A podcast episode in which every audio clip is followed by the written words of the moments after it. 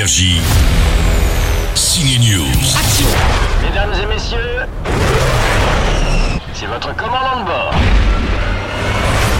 Il y a 12 ans, on a failli avoir un nouveau Top Gun du réalisateur Tony Scott et malheureusement, alors qu'il commençait les repérages, il s'est suicidé. Il a donc fallu attendre 36 ans pour voir Tom Cruise jouer les pilotes de chasse. Il était attendu, et bien il n'a pas déçu.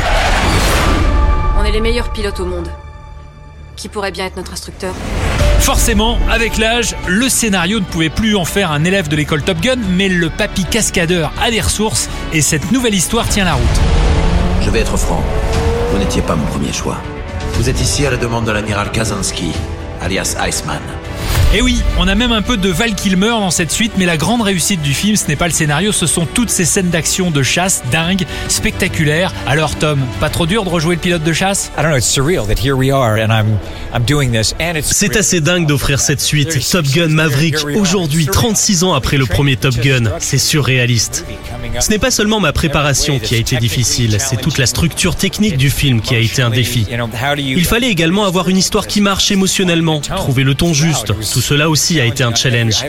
Mais je suis heureux de la réaction du public aux projections. C'est un film très spécial pour moi. Mon père avait confiance en vous. Je ferai pas la même erreur. Un duel dans une relation père-fils, une histoire d'amour et surtout de jolies pirouettes aériennes, c'est Top Gun pour vous envoler en salle. Bon week-end. On y va dans 3, 2, 1. Énergie.